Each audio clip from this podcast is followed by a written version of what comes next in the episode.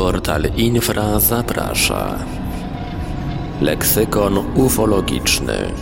Witam w audycji serwisu Infra Leksykon Ufologiczny, mówi Michał Kuśnierz. W programie tym opowiadam o szczególnie istotnych hasłach związanych z ufologią, przybliżam ciekawe przypadki z Polski i ze świata, interesujące i ważne osoby związane z badaniem zjawiska UFO oraz kluczowe pojęcia dotyczące tego fenomenu. Dziś litera H, a będzie to H jak Hesdalen. Światła z Hesdalen występują w dolinie o tej samej nazwie, położonej w regionie Trondelag w centralnej części Norwegii. Przybierają formę stacjonarnych lub ruchomych kul, a pierwsze relacje na ich temat pochodzą sprzed 200 lat. Ich największa aktywność przypadła na pierwszą połowę lat 80. ubiegłego wieku, kiedy to odludna dolina stała się sławna jako miejsce częstych obserwacji UFO. Tygodniowo odnotowywano wówczas po kilkanaście obserwacji. Ponieważ nie znajdowano bezpośrednich wyjaśnień, powołano do życia kilka programów badawczych, w tym Hesdalen Project. Obiekty z Hesdalen utrzymują się w powietrzu nawet do kilkudziesięciu minut i zdolne są do zadziwiających akrobacji, w tym szybkich ruchów w górę i w dół. Regularność występowania, dziwne cechy i naukowa bezsilność sprawiły, że niektórzy zaczęli uznawać światła za inteligentnie kontrolowane. Przypuszczano, że rozwiązanie ich zagadki pozwoli na wyjaśnienie niektórych obserwacji niezidentyfikowanych obiektów latających.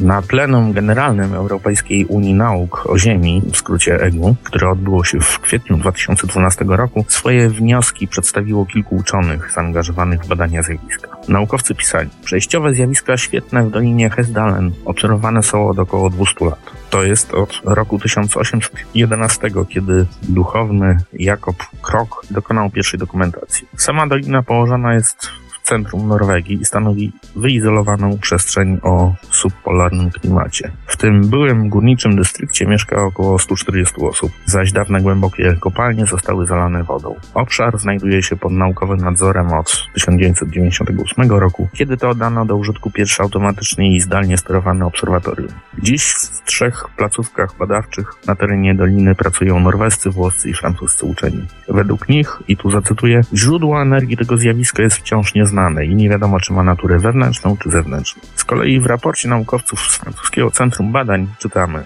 Naturę świateł można podsumować następująco. Pojawiają się w niższych partiach atmosfery, pozostają nieruchome, a następnie wystrzeliwują górę z prędkością kilkuset kilometrów na godzinę lub opadają w dół i znikają w którymś z licznych jezior. Są widoczne od kilku sekund do kilkudziesięciu minut. Mogą mieć kolor biały, żółty albo pojawiać się jako biało-niebieskie błyskające światło. Mają też różne kształty i rozmiary. Z 80 obserwacji rocznie w latach 80. aktywność zjawiska spada do około 20 przypadków na rok. Według uczonych źródłem zaburzeń były sztuczne struktury geologiczne i lokalna tektonika. Jak dodali w czasie kilku obserwacji świateł z lat 2010-2011, nie odnotowano żadnych anomalii magnetycznych czy elektrycznych. Światła z Hesdalen mają swój odpowiednik m.in. w wydawanych regularnie światłach z Marfy oraz ognikach z okolic Tajszetu na Syberii. Te pierwsze w świetle najnowszych badań nie są jednak zjawiskami fizycznymi, lecz najprawdopodobniej rodzajem iluzji. Proszę Państwa, wszystkie audycje serwisu Infra można znaleźć w archiwach Radia Paranormalium, Radia Wolne Media na naszym forum paranormalny.eu, a także na naszym koncie w serwisie homikuj.pl.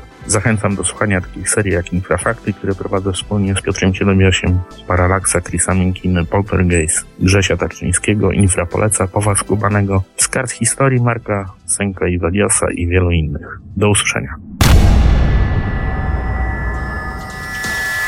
Produkcja i realizacja Portal Infra www.infra.org.pl